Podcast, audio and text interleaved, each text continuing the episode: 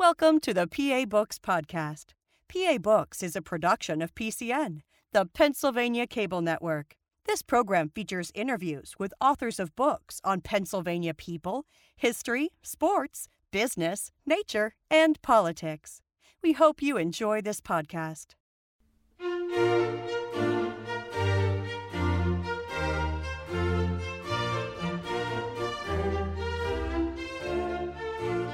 This week on PA Books, Ellen Williams, author of Out of the Woods.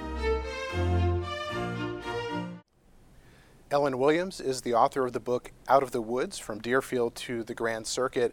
Now, the trotting horse is central to the story that you tell in your book. Uh, what is a trotting horse? A trotting horse is uh, a blend of other breeds. The, the legs, the front and back leg, will uh, come together in a gait at the time that the legs on the opposite side are reaching front and back. Um, so it's a smooth gait uh, and it's a fast gait, and it can carry on that gait for some length of time. Now, is this gait something that is developed through breeding or through training? It's generally both. Um, my book concentrates on horses that were bred from other bloodlines of horses, um, specifically because they would naturally do that. And then when they began to, in the past, um, breed uh, a mare who would naturally trot with a stallion who would naturally trot, um, it became a dominant trait in those families of horses. All horses can trot, um, some do it better and more smoothly than others. Now, the time period that you talk about from the mid to the late 1800s, uh, you, know, you talk about as kind of a golden age of, of uh, harness racing and, and the golden age of the trotting horse. So, wh- why did that horse emerge at that particular time? Well, um, as America developed better roads, especially in the Northeast. A lot of this action uh, happened in the north Northeast coast, um, Long Island, and New York as the cities became more connected and better roads um, became available in the U.S. Uh, people wanted to get everywhere faster, and um, a galloping horse that would pull a stagecoach was very rough. It gave a rough ride. Um, so people were interested in, in getting everywhere faster um, by wagon. And um, so that horse that could trot smoothly and over a long distance maintain that nice gait um, became something to strive for. Now, do we know why the, the area in the Hudson Valley and New York, uh, Long Island, was the, the kind of, as you call it, the cradle of the trotter? Well, the reason why probably stems from a batch of men that had access to the good horses that were first being imported into the U.S. Um, we know um, that Paul Revere, for instance, during the Revolution, um, the little mare that he rode uh, on his famous ride um, was called a Narragansett Pacer. So she was a gaited horse who could also um, keep up a pretty good clip uh, smoothly enough to ride or ride behind. Um, so those horses were just, they were in the Northeast first because that's where the English thoroughbreds that um, they bred were introduced first on the East Coast in Philadelphia and New York. I use the term pacer, and, and in the book you talk about the difference between some horses are trotters and some are pacers. Uh, what's that distinction? A pacer is a horse that, um, for instance, on his uh, right uh, front foot and his right hind foot will move parallel together at the same time. So both of those feet will be front while the other uh, left side, front and back leg will uh, be back. And then they will move in, in uh, tandem like that. A trotter is an opposite gait where the front leg and the hind leg are coming together um, almost sometimes overlapping, uh, so the hoofs might touch each other on that side.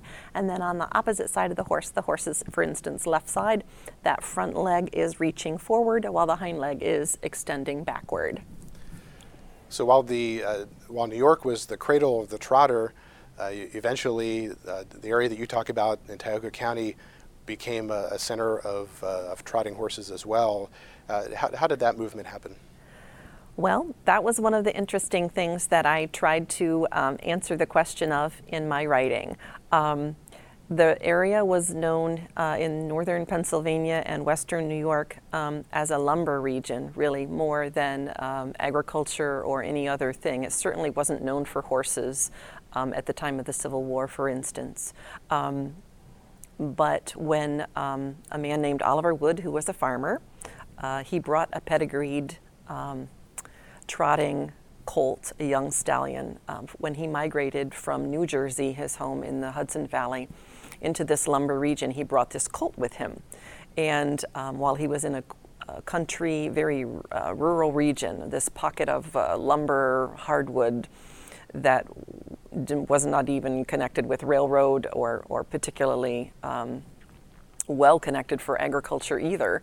Um, this one stallion sort of became a pocket of trotting culture in that local region that was very close to the New York border uh, with Western New York. So, was Oliver Wood involved in horse breeding uh, in New York? What, what, kind of business was he in? Uh, in New York, in uh, Minisink, which was in Orange County, um, he was a dairy farmer, and Orange County uh, generally was known uh, as a dairy county. They had very uh, perfected the art of making very good quality butter. Most of them made it on their farms uh, before the Civil War. The dairy farmers were milking herds of um, Channel Island cattle, Jerseys, Guernseys, um, Ayrshires, and they were producing a very high quality butter for shipment uh, promptly into New York City, and they were doing well with that. So he was a dairy farmer. I found no evidence that he had been particularly interested in horses before his move to Tioga County. Now, this colt that you were talking about, Dan, uh, who became very famous during this time period, uh, he was known as a Hambletonian. What, what does that mean? Hambletonian is a name uh, that originated um, with a, a, horse a couple of generations before Oliver Wood's horse. Um, and that horse was bred in Orange County also um, by a man named Jonas Seely.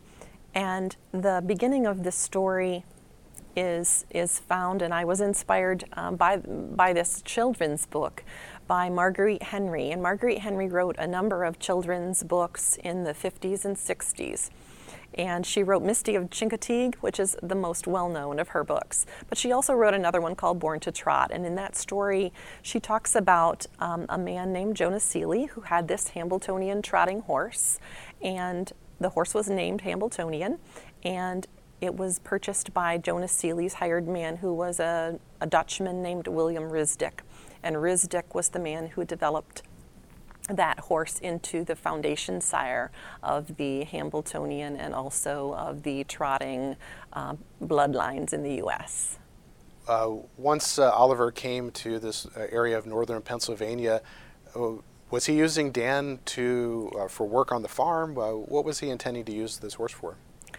Well, that was one of my original questions that I sought to answer in the story. Um, Oliver Wood um, is a fifth generation ancestor of mine. So, growing up in my family, I had many relatives, and the story was still alive in my childhood. There were snippets of the story that were there. Um, and we weren't really sure by the time that I was a child and we were talking about the stories. There were really only a couple of uh, artifacts that remained um, in our family that I could access.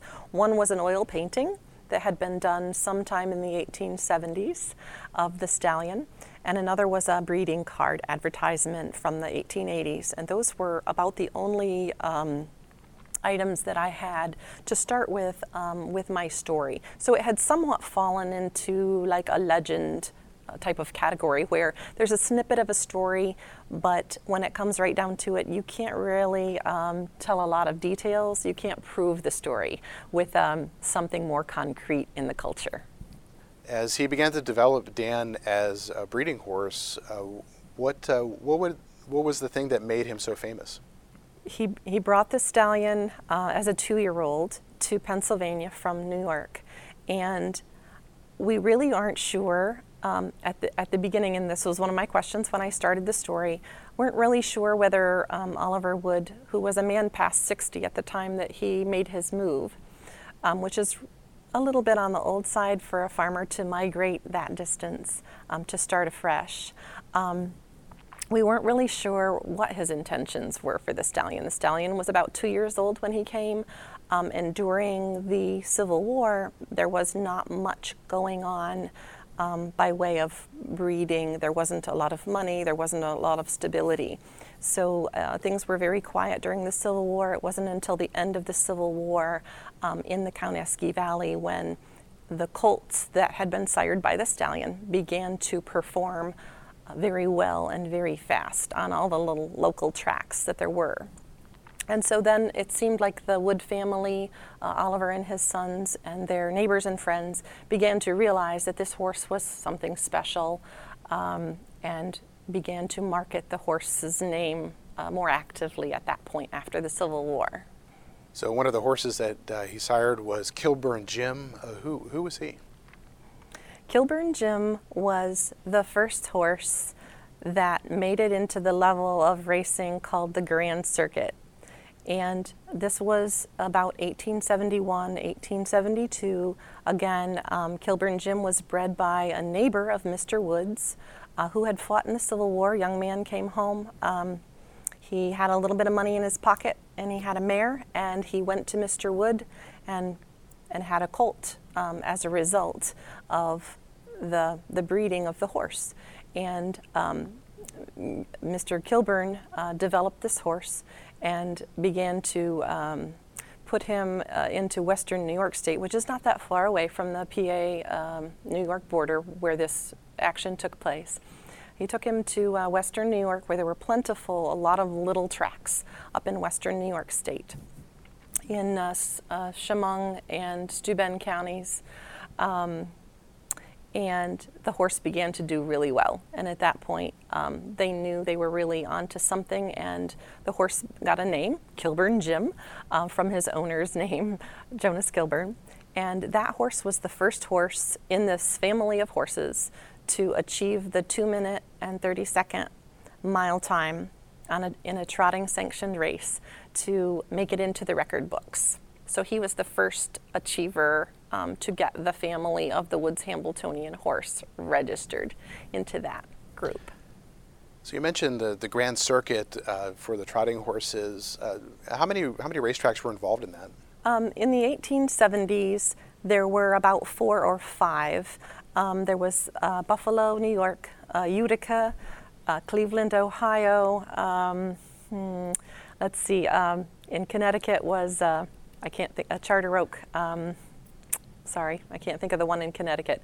Um, and, and, there was one in New York City and one in Philadelphia. So there were about five or six, and the idea was that these were um, various venues that um, were were spread around the Northeast. So it would be like a train type of circuit where the horses could move and be registered for all five races, and you could follow that horse through the summer um, as to where he would go and, and how that horse would do. So they were they were big level races. So let's talk about the racing itself. Uh, this was harness racing, right? So they were Correct. They didn't have a, a jockey riding them, right? Correct. yes, um, harness racing is different in that the the driver does not sit on the horse's back, and the horse does not run flat out like we see in the Kentucky Derby um, type of racing, which is called thoroughbred racing or running racing, as they used to call it. Um, harness racing is very different, and in the harness races, the horse is supposed to trot or pace. They're not supposed to gallop. They're not supposed to run flat out. If they do, they get disqualified. So, this is where the fellow, the driver, at that time was usually a man, um, sits in a two wheeled rig for the race. Now, you mentioned the, the two and a half minute uh, kind of standard for these races. Uh, how did that become the, the standard for, for this type of horse? When the uh, National Association of Trotting Horses began to keep record books, again, that was in the, um, in the 1850s, they started organizing as a sport and to keep record books and to keep stud books of the stallions and the performances of the races. Um, when they started, they would um, adapt their bylaws as far as the rules under which a horse could be registered with their organization. Those bylaws changed from time to time. And they, at some point in the 1860s, I, I may have that, you know, date um, a little off. I'm not sure, but at some point they they settled on that mile, um, two minute and 30 second mile as their standard, which it remained um, for the entry of other horses to make it into, like a mare or a stallion, to make it into that record book. So let's go back to Kilburn Jim. Uh, how long did he race? He only raced for a season and a half. Um, he was the very first horse to make it into the to the big time. Unfortunately, he was um, probably a casualty of the traveling and the rigors of this kind of sport. So he he only raced on the on the big time in the Grand Circuit for uh, part of one summer and and in the summer of 1872, and he died in the fall of 1872. He had been raced very hard that summer. Did his success lead people to seek out Oliver Wood? Yes, it absolutely did. Um, he was able to be registered into the record books um, with a win that he made um, in the summer of 1872 with his, um, with his time. And with that, he was able to um, under the rules of the association, which I referred to earlier, um, he was able to usher his sire, which was Woods Hambletonian, into the same rec- record books. So then at that point in 1872, Woods Hambletonian was officially registered as um, number 572, and his son, Kilburn Jim, was registered with the number 571. So Kilburn Jim, the son of the of the stallion, got in first, and then the stallion um, that belonged to Woods, which was known as Woods Hambletonian, got in right behind him with a consecutive number. Um, and after that, people began to flock to Mr. Wood for um, a piece of the horse. Now, you mentioned the rigors of travel that Kilburn and Jim endured. Uh, how, how did the horses travel from track to track? During those years um, and the peak of the Grand Circuit years, um, they traveled by rail. And um, it was a very, um, they, would, they would race the horses on a, say, a weekend. They would put them in a race on at a race meet in Buffalo, and then they'd send them to Utica, and then they'd send them back to Buffalo, and then to Rochester. Then they might be in Cleveland. So over the course of three weeks, a horse might make those four cities um, in a loop, and then maybe go back to Connecticut. So it was hundreds of miles on a rail car. So were horses at that time, if they were successful, did they have fans who would show up just to see that horse? They certainly did. Um, and in the book, um, there's a story about Kilburn Jim who had some fans um, that were following him um, up to Rochester and Buffalo and Utica. And if they could get there, it was just very much like NASCAR or, or the NFL. Um, NASCAR is a little easier to identify in terms of, of a racing spectator sport, but for sure, um, they were in the newspapers. So people would watch the, the race column in the newspaper. They would know where the horse was uh, going to appear next, the next following weekend. If they could get off, they would they would get a ticket to the races and um, travel by rail again. A lot of the people were traveling by rail to go see the races. So you mentioned the coverage in the newspapers. Uh, were sports writers covering harness racing the way that today they may cover uh, auto racing? Very much the same. The racing column in the paper uh, took up you know, a, a, really good amount of, of the space.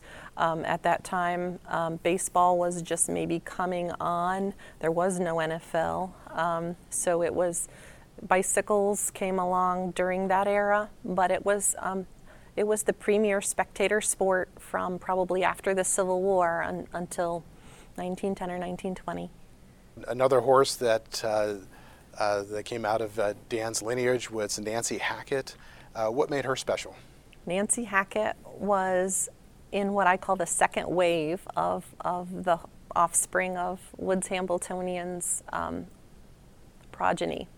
And she was a mare um, who was a roan, which is a speckled horse, and she was supposedly very small, according to um, the sports writers. Nancy Hackett became significant in the story um, because I virtually discovered her when uh, a relative, a distant cousin of mine, began to clean out an attic and brought a stereopticon card of, of a horse uh, hitched up to a high wheeled sulky. And on the back, someone had written her name and the date and the name of the woods. So um, that's how I discovered Nancy Hackett initially. She was uh, a few years after Kilburn Jim in terms of uh, her performances on the Grand Circuit, and she was very, very fast. She got a 220 mile. Instead of a 230, she uh, cropped about 10 seconds off, and she got a 220, which at that time in 1878 was very, very fast. She was a very lucrative horse. Now, for horses that uh, that can go fast, like like Nancy, were were they uh, allowed to continue to compete against other horses? Uh, you know, you do talk about uh, some some who kind of moved into exhibition status.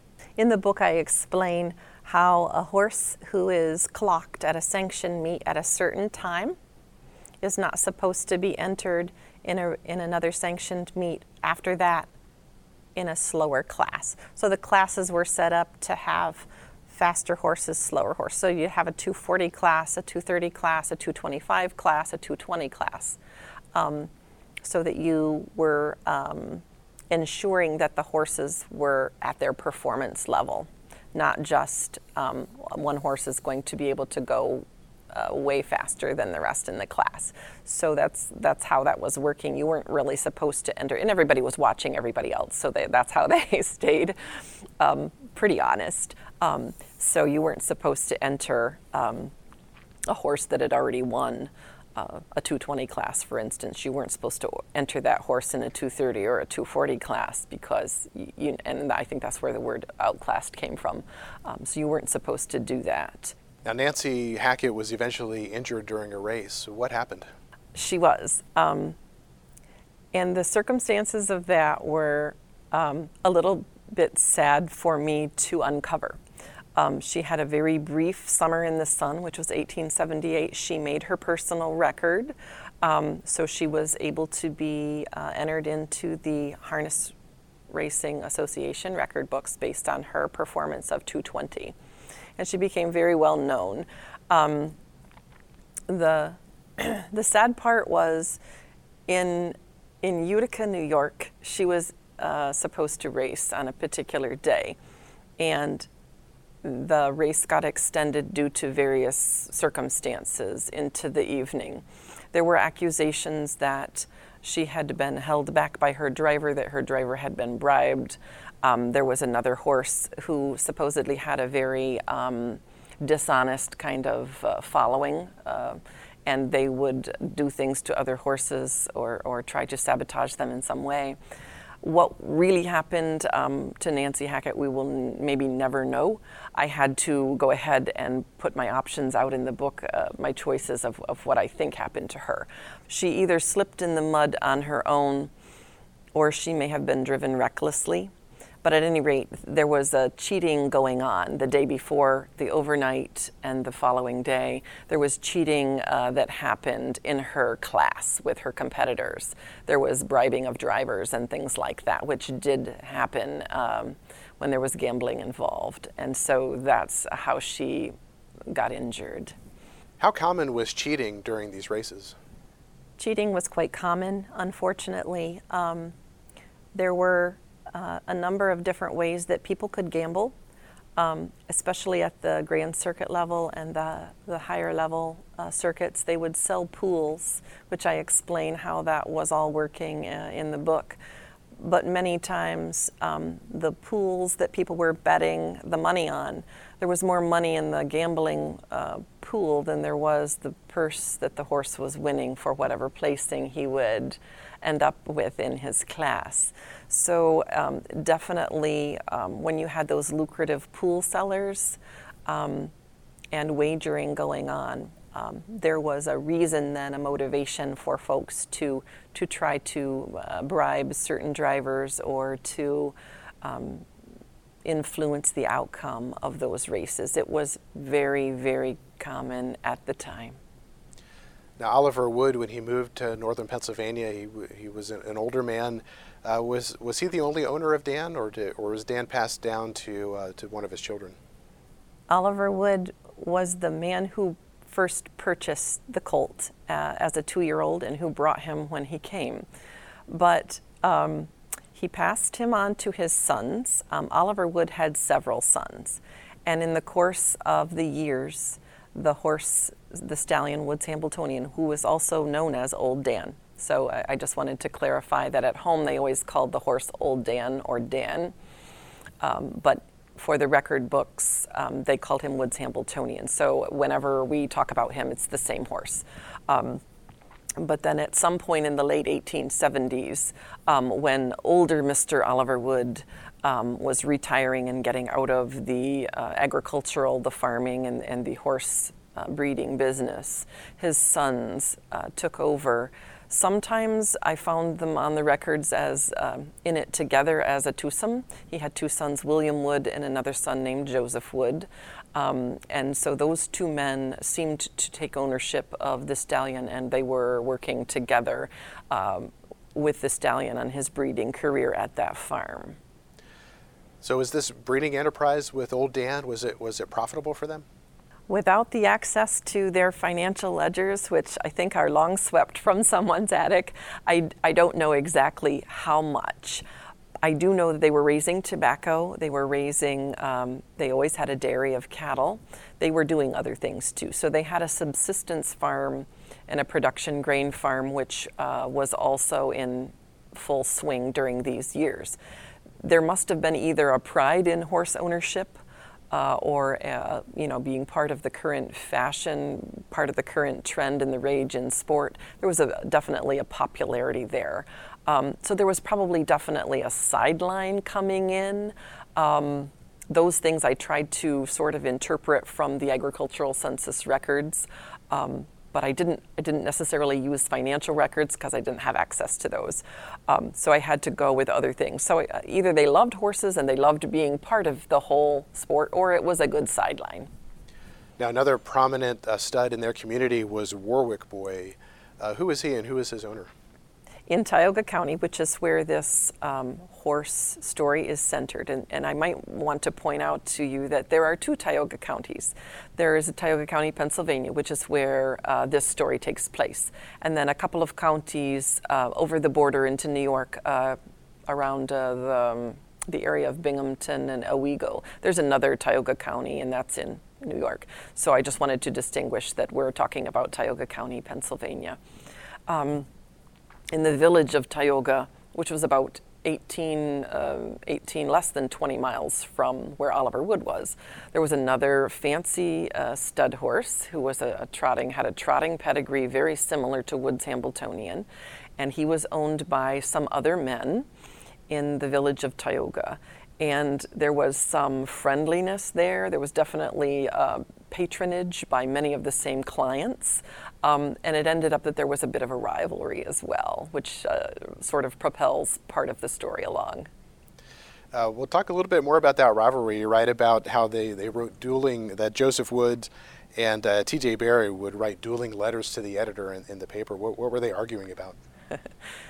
Correct. Um, one of the interesting things that I found was that um, back then they, they would um, much like you know two guys will get into a scuffle at a NASCAR track and then uh, you know their social media and TV will will you know sort of publicize and feed the the quotes and the energy out of whatever dispute that is. Um, this was very much the same kind of thing where um, there was some kind of a dispute over a horse race um, in Tioga in 1877, and it had to do with a dis- some kind of um, some race that went haywire between offspring of the two stallions, the offspring of Warwick Boy and the offspring of Woods Hambletonian. And the men got into a tiff. And there was a paper called The Spirit of the Times, which was um, very much a horsey news dominated sports paper, and it was a weekly. It was very popular in the Northeast during those years. And of course, um, as was very typical in the time, they would use that as their venue for, you know, venting their frustrations or their feelings on uh, what was going on. So the, I uncovered a, a, very colorful span of letters in the in the early spring, late winter, early spring of 1878 between the two men, uh, Joseph Wood, the son of Oliver Wood, and uh, Warwick Boys owner uh, Thomas J. Barry, and they were basically trash talking one another, uh, having to do with um, things that had been said on the racetrack about each other's colts and who was better and who was charging more for a stud fee and, and these kinds of things that ended up they challenged one another in the paper to match races, um, which as far as I could find, never took place. But they definitely kept the paper warm during the winter when there was no racing. Uh, you mentioned match races. Uh, what type of race is that?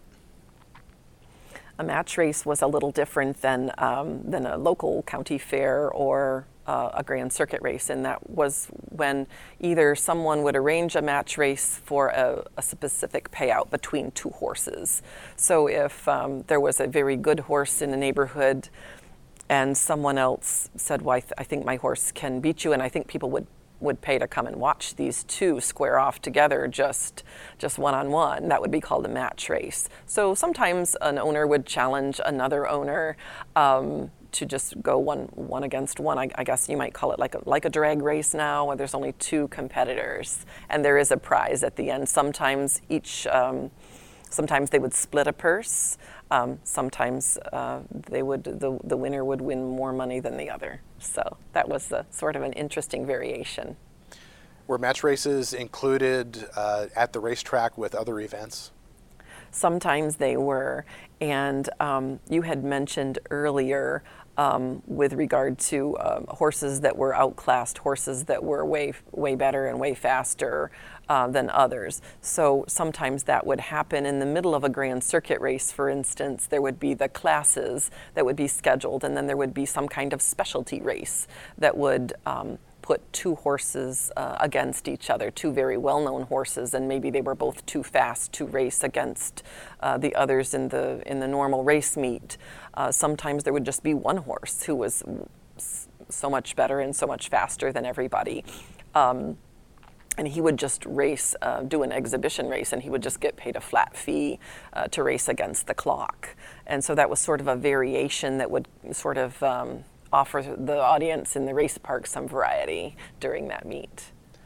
Uh, well, let's talk a little bit more about uh, some of the other offspring of Old Dan. Uh, Nancy Hackett, who we talked about previously, had a brother named Argonaut. Uh, what kind of a horse was he? Argonaut was um, Argonaut was another horse um, like Nancy Hackett. He was uh, called a full brother.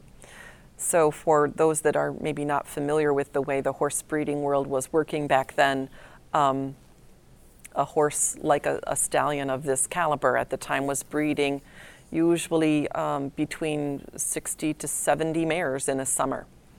So there would be a, a crop of foals that was owned by an, a number of different owners come the following year.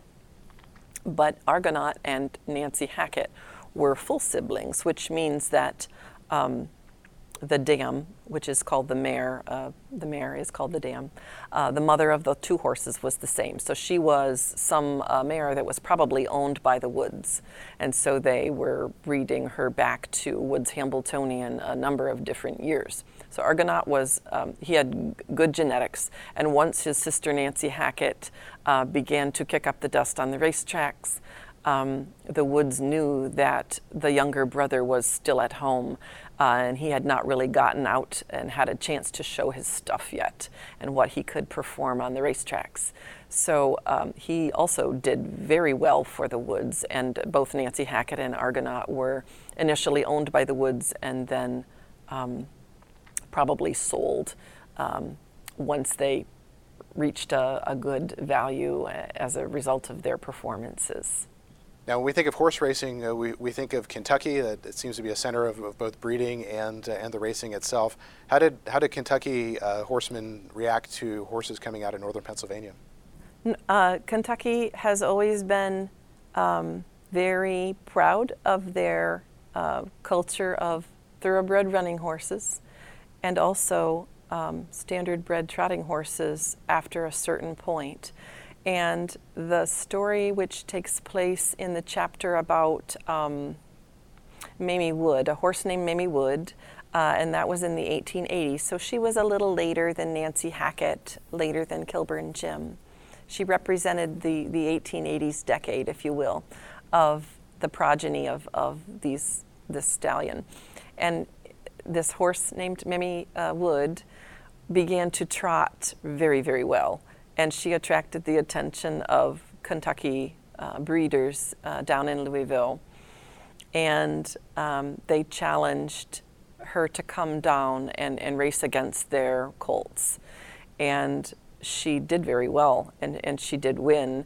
And the New York, uh, the man in Elmira, New York, in Western New York, who owned her, was very, very proud. The, the men in Western New York were very, very proud when Nancy, ha- um, excuse me, not Nancy Hackett, when Mimi Wood um, went to Louisville and was able to, uh, they called it, I think, uh, dust a crop of their Kentucky colts or something like that in the, in the heart of the bluegrass, like going, going to Louisville and sort of um, showing them up. Um, so th- there was a, that rivalry, I believe, was quite friendly. Now, uh, she would later, maybe would have later be owned by R.J. Reynolds as a pretty significant owner. Correct. Um, he he bought her. Um, R.J. Reynolds did not come to New York uh, or Pennsylvania to buy Mimi Wood directly, but as was often the case, these horses, um, when they began to achieve on the racetrack, they were sold multiple times, and Mimi Wood uh, was bought by um, a wealthy fellow in Kentucky. And he had a large stable of horses, but then within a year or two, um, I think she was bred to the stallion there, which was a very um, popular stallion. And before she foaled her foal, uh, which it takes 11 months for a mare to carry a full full term, before she even um, gave birth to her foal, R.J. Reynolds, who was buying up tobacco processing plants at that time around Louisville, he, he was there and he bought her and took her to um, Winston-Salem, North Carolina for a time. Now, one of Oliver's sons uh, was O.H. Wood, and you write that he was, he was a wheeler and dealer in land, cattle, and horses. It seems to be a bit of a character. Yes. Um, O.H. Wood, um, I, I, call him O.H., like O period H period. Um, he was also named Oliver Wood, and he was one of the older sons of the elder Oliver Wood who came, and um, he he was very um, a very different kind of uh, sibling than than the two brothers Joseph and William who ended up with um, the stallion at the main farm.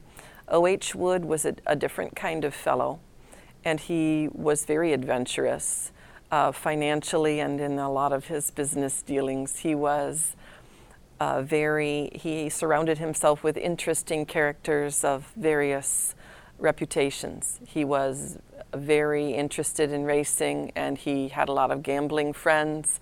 Uh, who, they all loved fast horses and fast living, and they, they did things a little differently than the Woods who lived uh, on the main farm.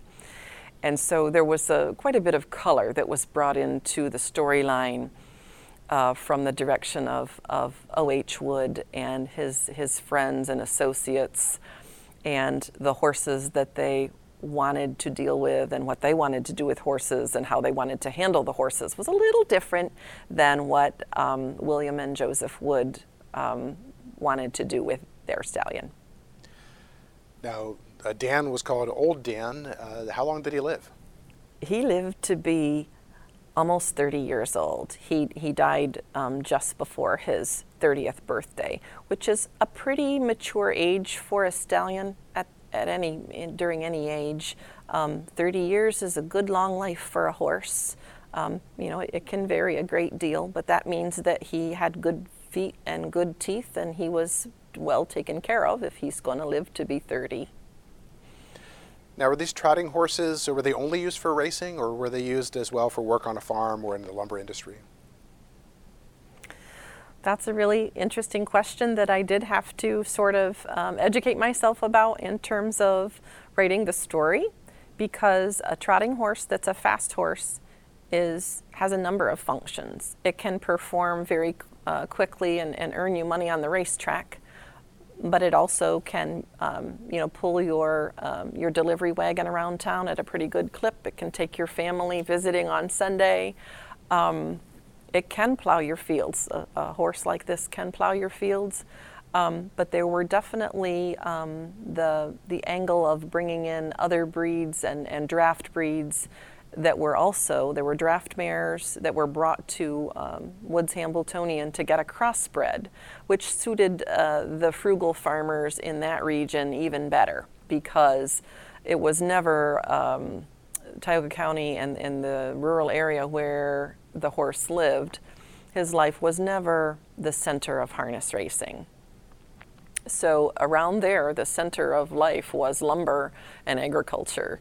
And so most men needed a horse who could who could plow a field and haul lumber all winter long and also take your family out on the road and, and you know be a good wagon horse. And that horse was usually a little better achieved by crossing the spirited um, warmer blooded standard bred type of horse with a draft type of horse to get a, a crossbred there that could trot but also had a little bit of uh, more calmness and maybe a little more bulk for heavy work.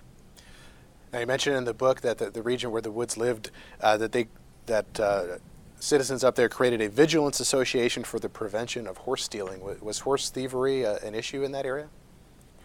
At certain times, I think it was. Apparently, I found this article, um, and I'm, I'm not sure which year that was, I, I can recall, but you, you read the book more recently than I did.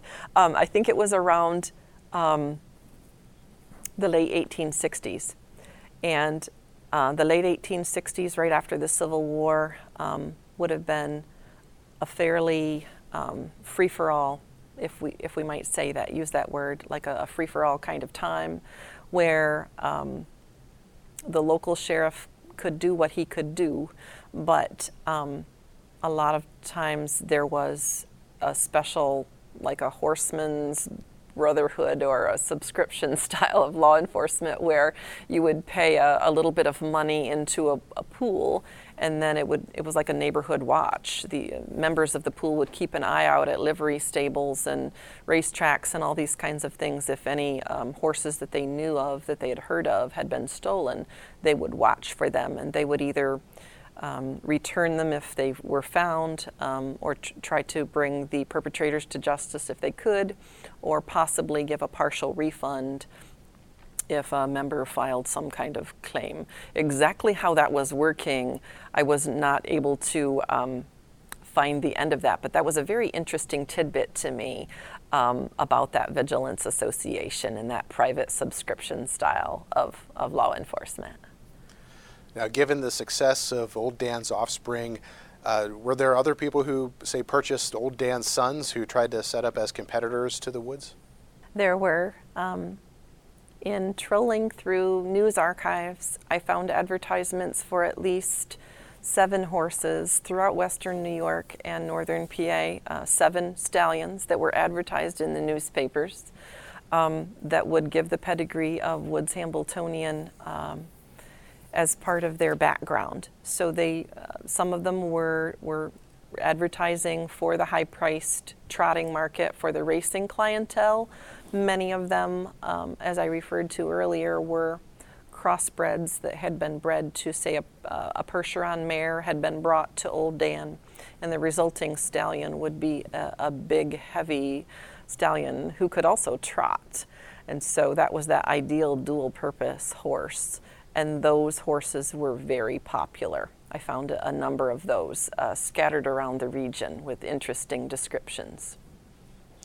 Now, we've talked about some of the owners and some of the horses, uh, but uh, with harness racing, you have the drivers as well. And one of the ones you talk about was Pop Geers. Uh, who was he? Um, Pop uh, Geers or, or Geers was a, a man named, um, I think his name was Edward, uh, Edward Franklin Geers. And he was from Tennessee and he really embodied the top of the sport of the grand circuit. He he dominated. He would be I, I don't uh, someone from NASCAR that's dominating now or you know in, in, a decade. He his career virtually dominated the sport. He drove all the top horses. He got all the fastest records um, from the 1870s, late 1870s until he died um, in. Uh, about 1924, I believe, is when he passed away, and he was just um, he was at the at the top of the at the top of the heap, and he he drove a couple of, of horses that came from the woods.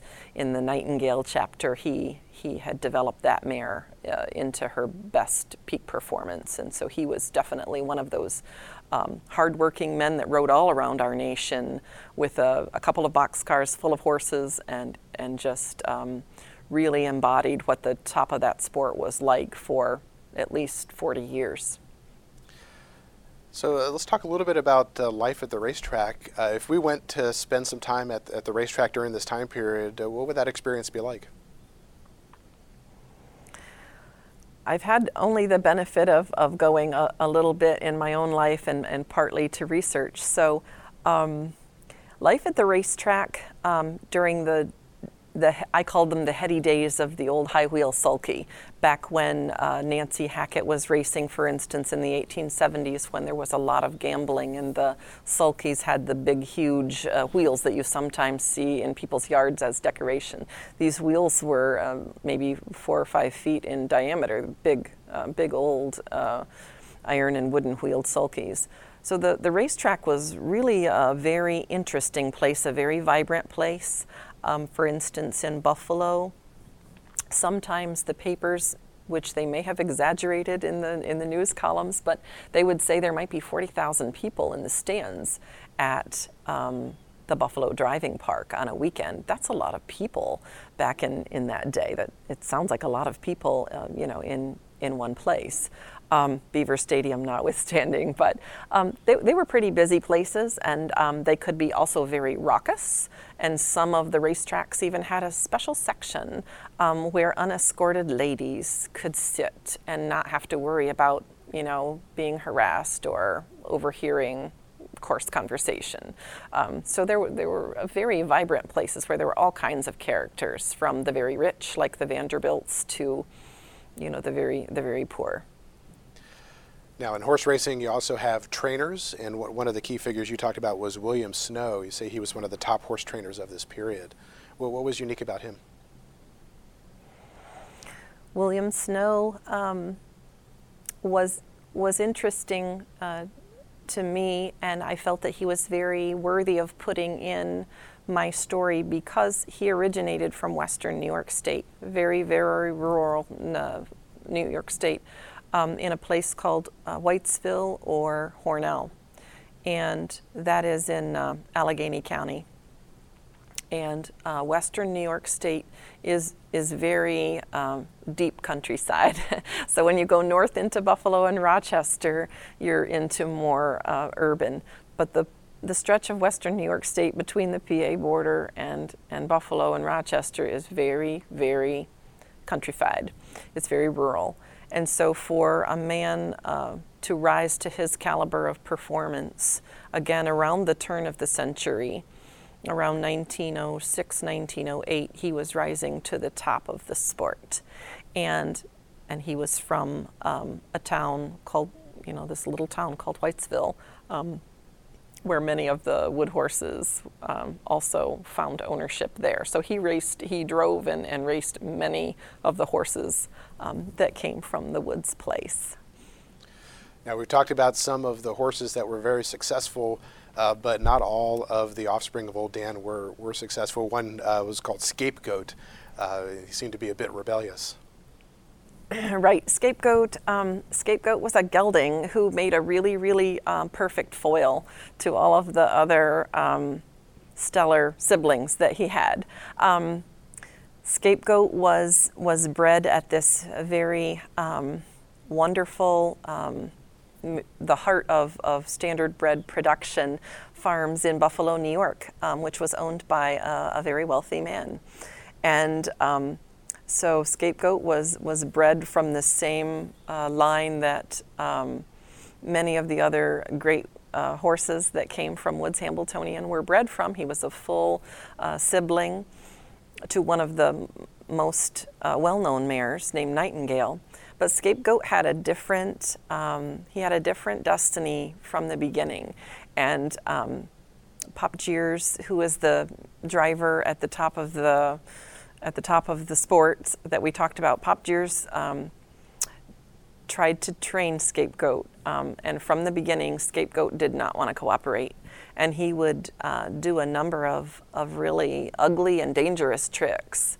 Um, and Pop Geers said he just did not like him. He couldn't trust him. He said to one of the sports writers that he had a face just like a convict.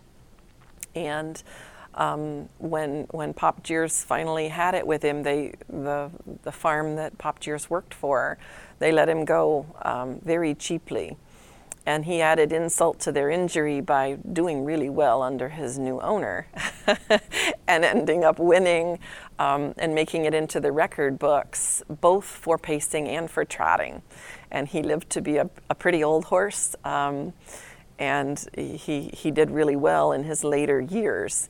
Uh, even though his start with the, the best trainer, um, by many accounts, was a rough one. So he made a really interesting um, sort of um, a bad boy um, image. After old Dan died, did the Woods brothers continue breeding horses? Did they have success within anyone else? They, they gave it up. Um, horses um, fell from their family uh, sideline financially. Um, at the time the horse passed away, um, they were already moving um, on the farm where they lived. They were already moving uh, heavily into cash crops of tobacco, um, which was a very lucrative um, cash crop for them during that time. And they were moving heavily into tobacco and they were, they were doing other things. So it seemed as though they still kept some horses for riding and driving, but by the time the horse died, which was in 1889, um, they were moving on to other things, mostly tobacco and dairy. They were shipping their milk uh, by that time to creameries, uh, uh, and they had access to the railroad. So they had, they they didn't continue with this sport. Now, is their farm still a working farm? It is. Um, the, the main core of the acreage that Oliver Wood uh, purchased when he came um, in 1861 uh, was designated as a Pennsylvania Century Farm in the 1970s, um, and it, it still is a working farm. It now is um, crop farm and um, grain farm and beef.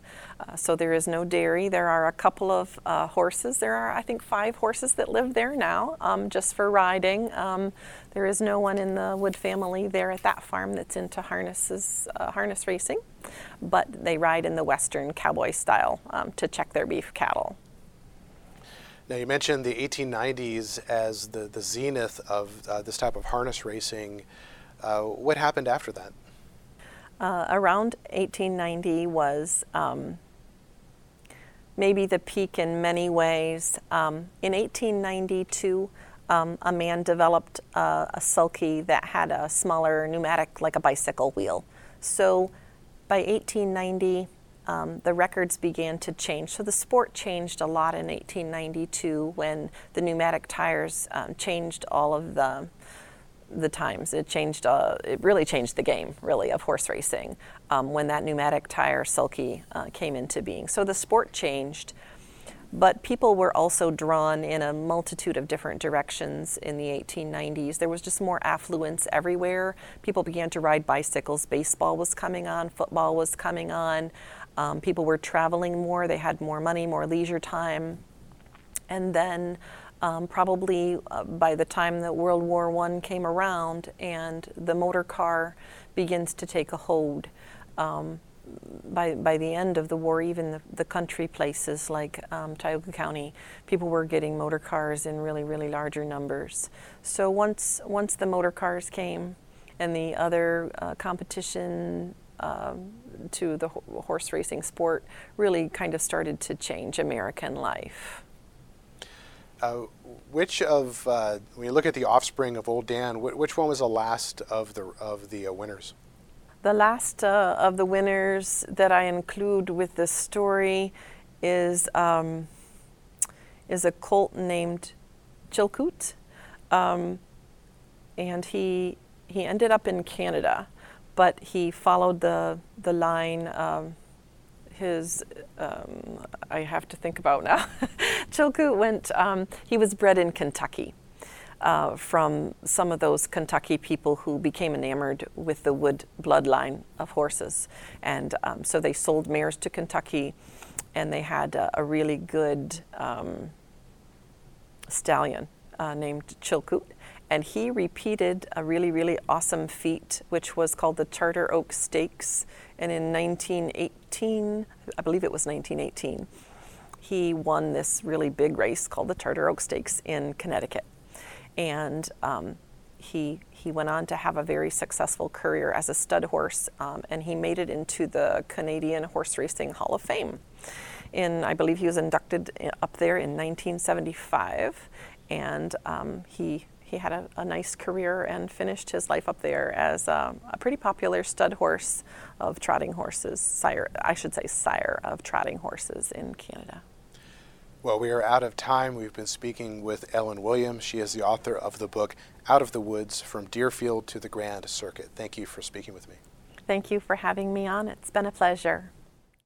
You've been listening to a podcast of PA Books, a production of PCN, the Pennsylvania Cable Network. Full episodes of PA Books, as well as other PCN programs, are available to stream with the PCN app.